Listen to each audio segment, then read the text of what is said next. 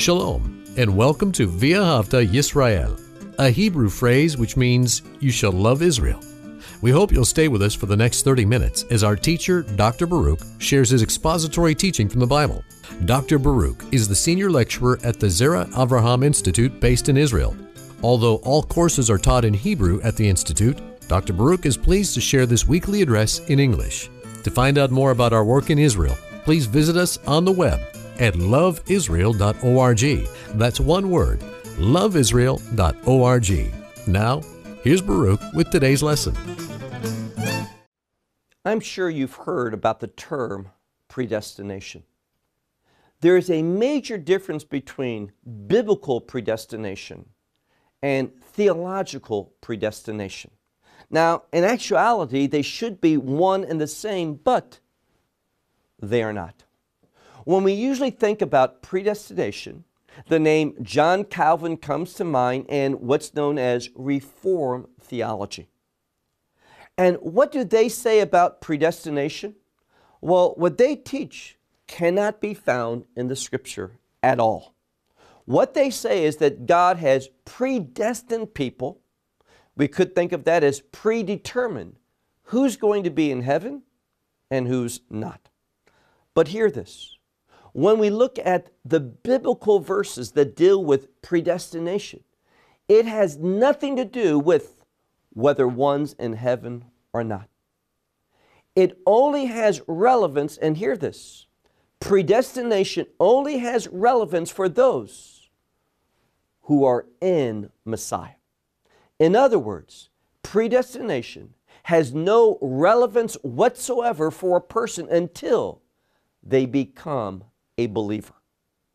Predestination only has to do with those who are in a new covenant relationship with Messiah. It has nothing to do with saying that God has predestined some for salvation and some not for salvation.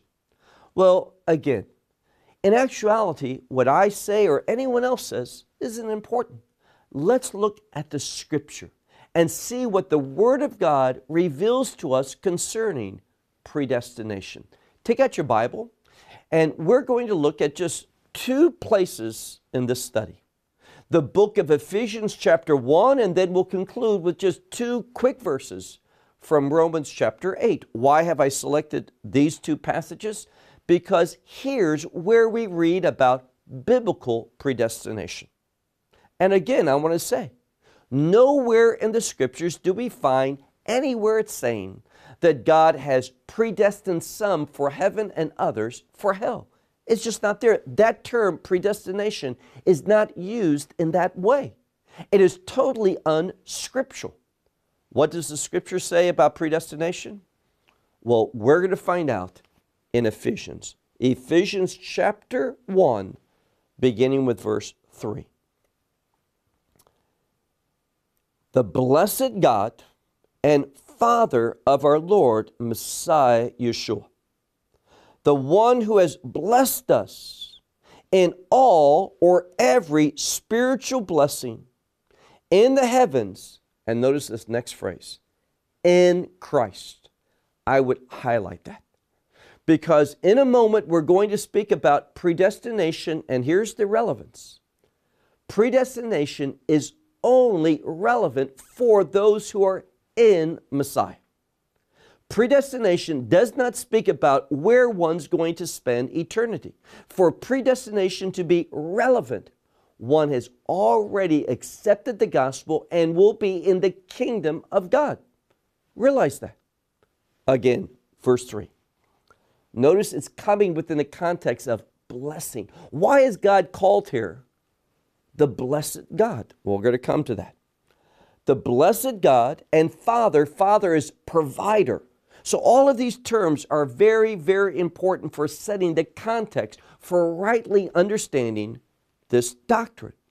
Verse 3 The blessed God and Father of our Lord Messiah Yeshua, the one who has blessed us. Notice it's Messiah Yeshua who has blessed us. And predestination is a blessing. It's coming to us in that context. Would you think that being predestined for hell is a blessing? Absolutely not. But it has nothing to do with that. Read what the scripture says. The one who has blessed us in every spiritual blessing in the heavens, meaning it has a kingdom significance. And here's the key in Christ. Verse 4.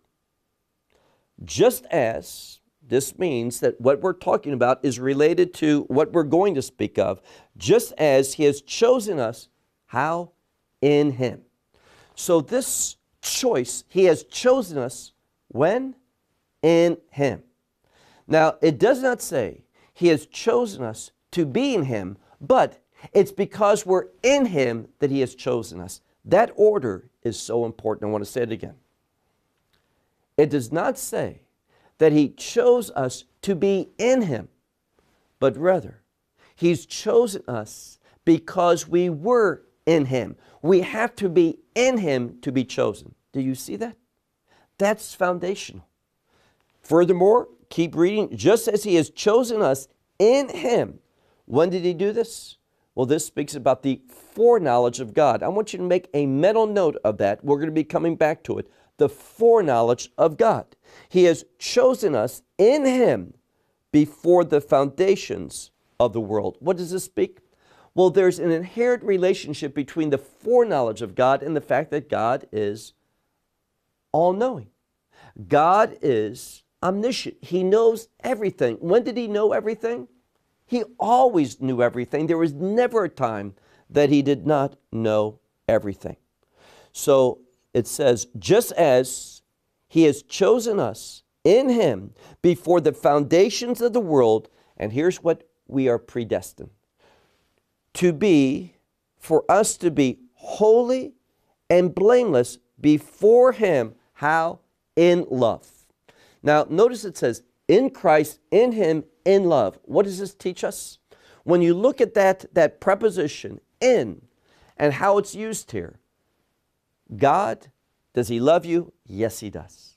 Are you going to be a recipient of the love of God? That depends on what? On you being in him. It is only when you are in Him that you are going to be a recipient of the love of God.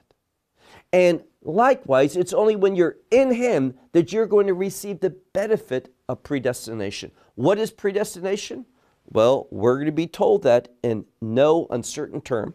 Look, if you would, to this, this verse where it says, beginning in verse 4, let's read it again just as He's chosen us in Him before the foundations of the world for us to be holy and blameless before Him in love. And now we have it. Look at what it says. Having predestined us for the adoption through Messiah Yeshua in Him. So, what is the predestination? that we are predestined for the adoption. Now, why is that important? Well, adoption changes us from servants to sons and daughters. What does that mean? We have an inheritance. And what is that inheritance? He's already told us. See, once you are in Messiah, you are predestined to be holy and blameless. What does that mean? We are predestined to be like Him. Now, does that mean that we become God? No, that would be heresy. Do we become divine? No, we do not become divine. There's only one divine, that is God. But we become like Him. What are we talking about? Well, we are going to be in a condition, and it's speaking about like that new body, that kingdom body that we receive at the rapture.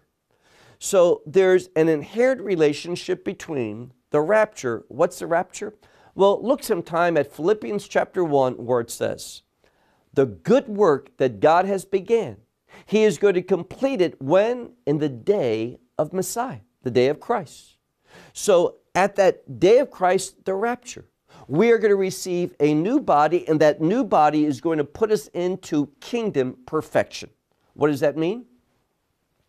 We are going to be like Him like him in the sense that we're going to agree with Him and we're not going to sin. We're going to be perfect servants. In this new body, we are only going to be able to do the will of God perfectly.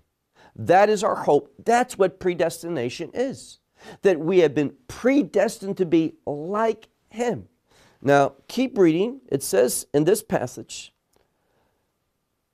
having been predestined for the adoption through, this adoption takes place by means of Messiah Yeshua, uh, in Him according to what was good, what seemed good, according to His will. So it's God's will that we are like His Son. Now, let's go to that other passage of Scripture. Look with me to the book of Romans, the book of Romans and chapter 8, and we're going to see this same thing being taught in a very specific way. Romans chapter 8, let's begin with verse, verse 29. Romans 8, verse 29. Because those whom he foreknew, do you see this? Foreknowledge. There is an important relationship between foreknowledge and predestination. See, what God knows, and He always knows this, that allows Him to act, to do things in regard to His foreknowledge. There's nothing wrong with that. It says, because whom He foreknew, notice what it says, He also predestined. Now, what is that word predestined?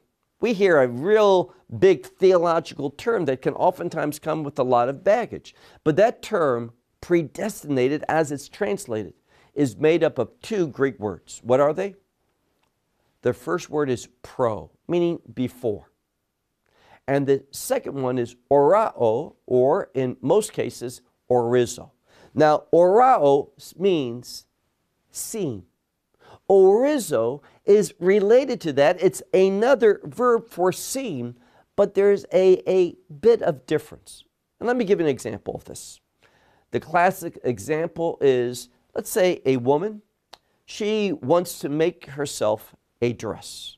Now, she goes out, she selects the fabric that she wants that dress to be, and she also goes and buys a pattern. And through that pattern, it shows her how to make the dress so it fulfills her desire. She sees that pattern, she knows ahead of time what the dress is looking like. So the message is this pro-orizo is the pattern on what the dress is going to be like. In this case, the predestination. Pro-orizo says the, the pattern is Messiah. What can I hope for? I'm going to be like him. I'm going to agree with him. I'm going to think like him. I'm going to behave like him.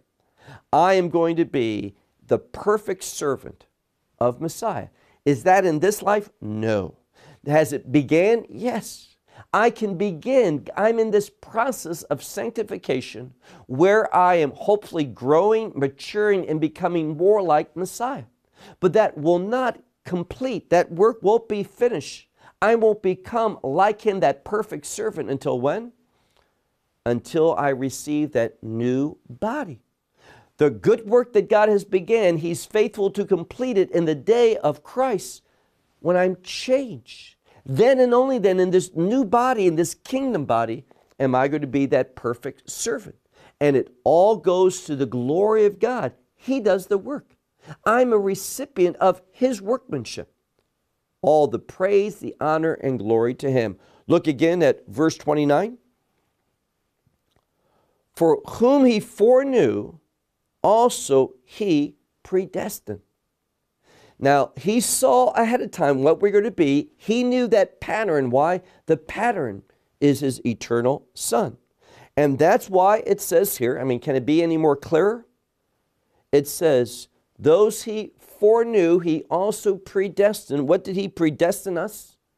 He predestined us to be conformed to the image, the very likeness. This is the word icon. It represents a perfect likeness too. So it says, these aren't my words, conform to the likeness or the image of his son. This is predestination, that we've been predestined to be like Messiah.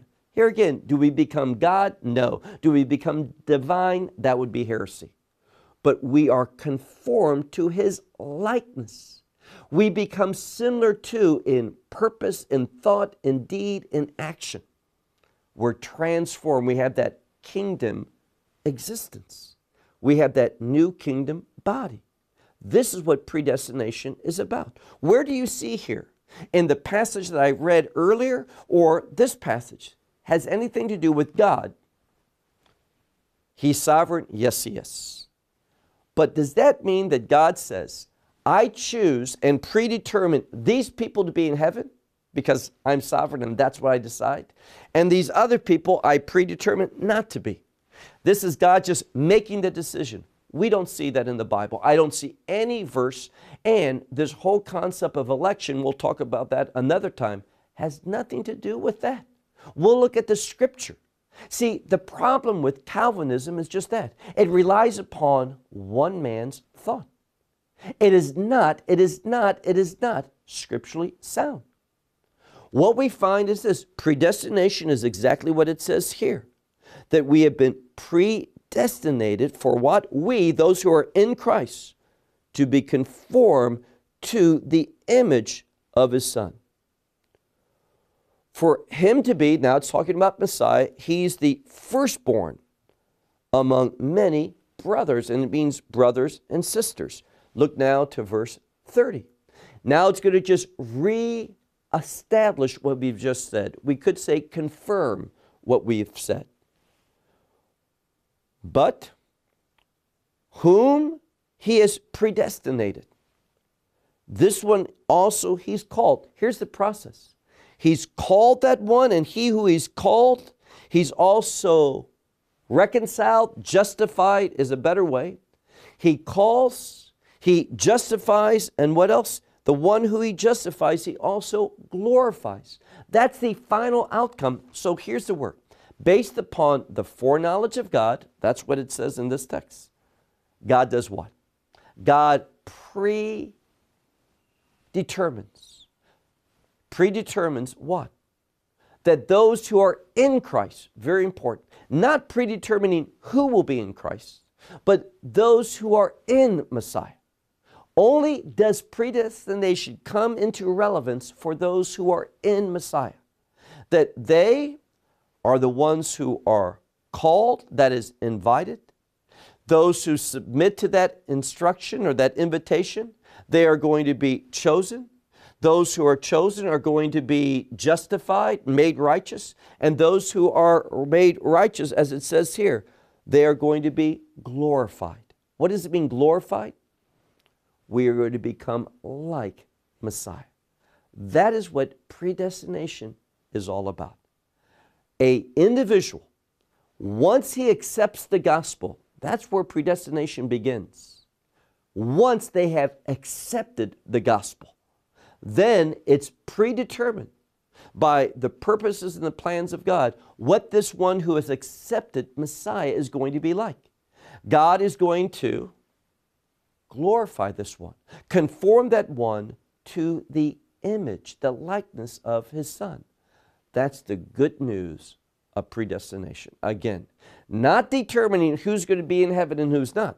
Predestination is for those who are in Messiah. And the promise is this that God has promised us that we're going to be like His Son, like Him in holiness, and to be part of that eternal kingdom. The truth concerning predestination. Well, I'll close with that until next time. Shalom from Israel. Well, we hope you will benefit from today's message and share it with others. Please plan to join us each week at this time and on this channel for our broadcast of loveisrael.org. Again, to find out more about us, please visit our website, loveisrael.org. There you will find articles and numerous other lectures by Baruch. These teachings are in video form. You may download them or watch them in streaming video. Until next week, may the Lord bless you in our Messiah Yeshua, that is, Jesus as you walk with Him. Shalom from Israel.